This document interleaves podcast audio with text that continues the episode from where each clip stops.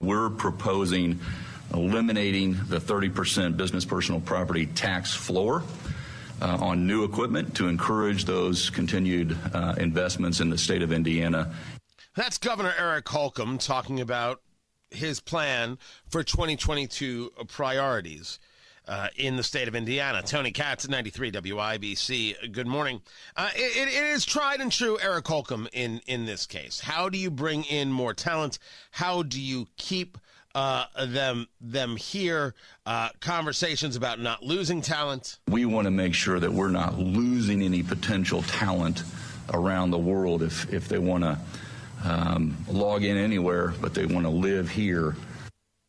Then there's the conversation of, of taxes in general and the idea that, well, maybe he doesn't want to engage tax cuts because he wants to make sure that cities and municipalities get the money they need in a COVID world. But we've got a five, what we have $5.1 billion. That's the budget surplus that's expected by the end of June, which is wonderful. I don't think people are saying no to that.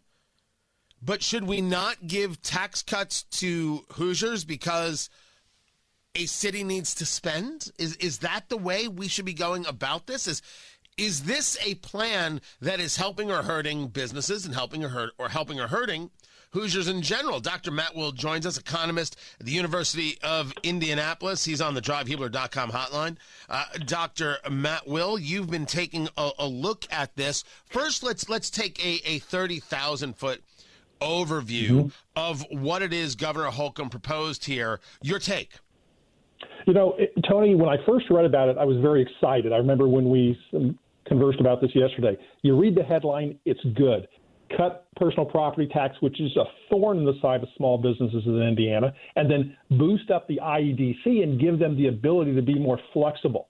But then when I dug down, Tony, this is this is not good. The personal property tax for Hoosiers who don't know this, it's a tax on stuff you own. So if you're a small business on the corner, you're a restaurant, you've got furniture, kitchen equipment, it's a local tax just for owning the stuff. Tony, I like to equate it to the mafia. You know, you open your business, you don't even have any sales yet, you don't even have any customers, and the government walks in and shakes you down for money for merely existing. And but that's but uh, but that conversation, for example, is about this thirty percent. So law requires businesses to pay, and this uh, a good write up from uh, IBJ, uh, Emily Ketterer reporting. Law requires businesses to pay a tax on at least thirty percent of the purchase price of machinery and equipment every year, even if the equipment is years old and no longer worth 30% of its original cost. What Governor Holcomb is suggesting is bringing that floor down or possibly even eliminating it so there is no tax on that equipment. That's got to be a good thing. But, Tony, no, it's only for new investments. If you read the details, he succumbed to local government, the county, the townships that are his bread and butter, that are the big government of this state, because it only applies to new investments. So all those existing businesses, all those mom and pop shops will still have the same tax rate. Something that's 50 years old, they're still paying taxes on 30% of their purchase price. So let's go over that one more time. I want to make sure everybody st- understands. If you're telling me I buy a, a mixer, I'm, I'm a bakery, I buy a mixer, it's $1,000. Round number, nice simple round number. I'm paying 30% or $300 on that every single year I own that mixer, no matter how old it is? No, no, you're you're paying. You're actually in Indiana. We have the seventh highest tax rate in the country for personal property taxes, 15 percent. You're paying a 15 percent tax on the value of that, and the value can never drop below 30 percent of the original purchase price. So, so do the math for me. If it's a thousand dollars when I buy it, what am I paying on it?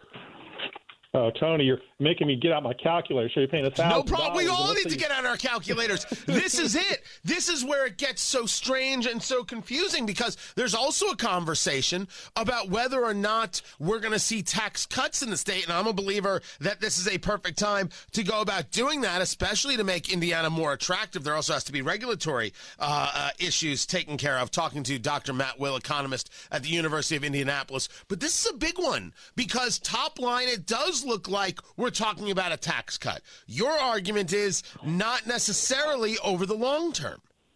In fact, it's not even for the short term or long term for existing equipment. So you, the number you just threw at me, the thousand dollar mixer that you bought 30 years ago, you're still paying $45 a year just to own it.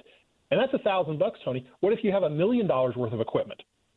Multiply that by a few zeros. That's a lot of money. And yes, they're going to say there's a 40,000 exemption. That's true for so the smallest of small businesses. But Tony, $40,000 is nothing.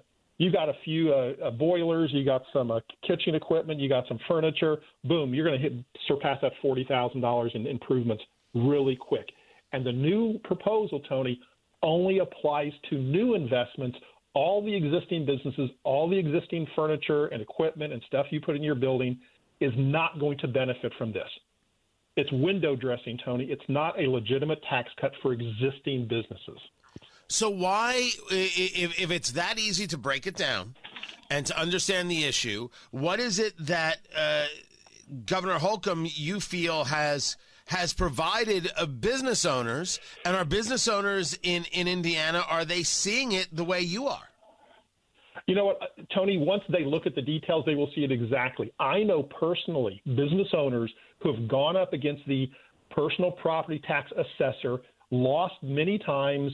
They've the, the assessor comes in and says things are worth more than they ever actually put into it because they say it's an improvement and the value is more than what the owner says. But I think Tony, what the governor is really doing here, and this is the good part, so I'll give him credit for this, is he's trying to improve the toolbox for the IEDC.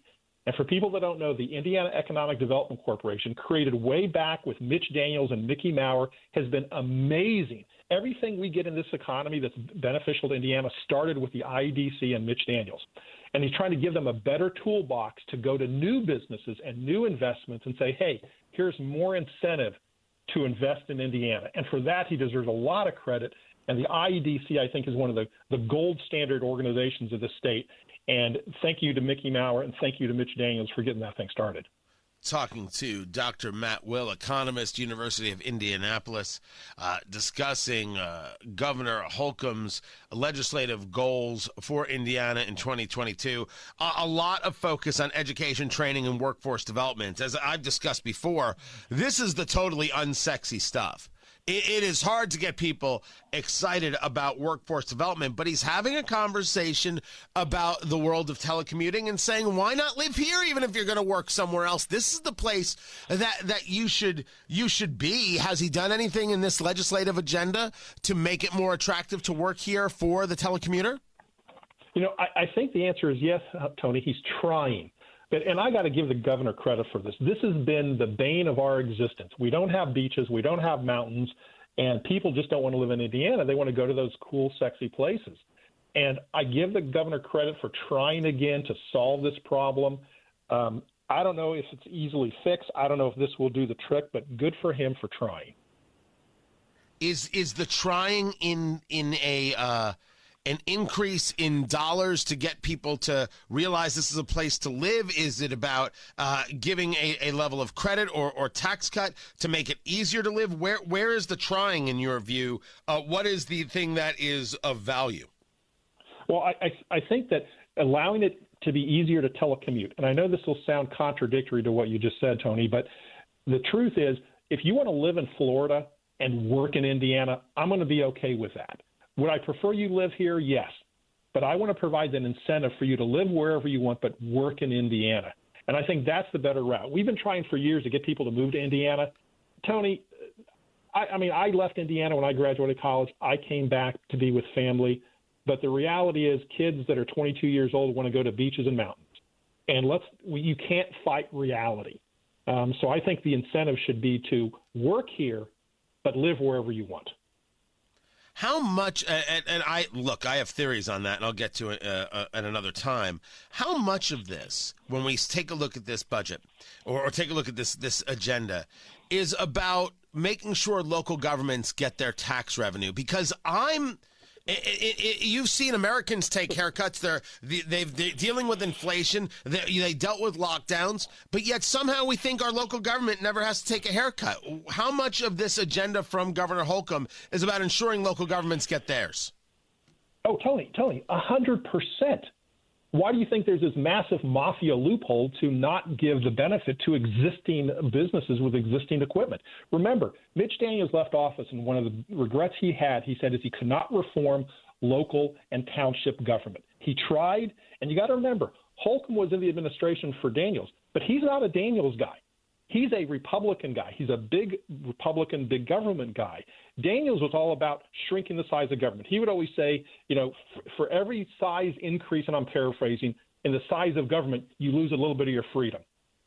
Um, trust me, Holcomb's next budget is not going to be about shrinking the size of government. It's going to be about spending all that excess money. And that's my concern. I'm glad that he's one that takes part of it and give us some tax cuts to incentivize businesses to come here. That's good. I'm giving him a lot of credit for that. But there's just a lot of uh, spending going on, and that's what we've seen. And and Republicans are, you know, turning into the Democrats when it comes to spending in the state of Indiana.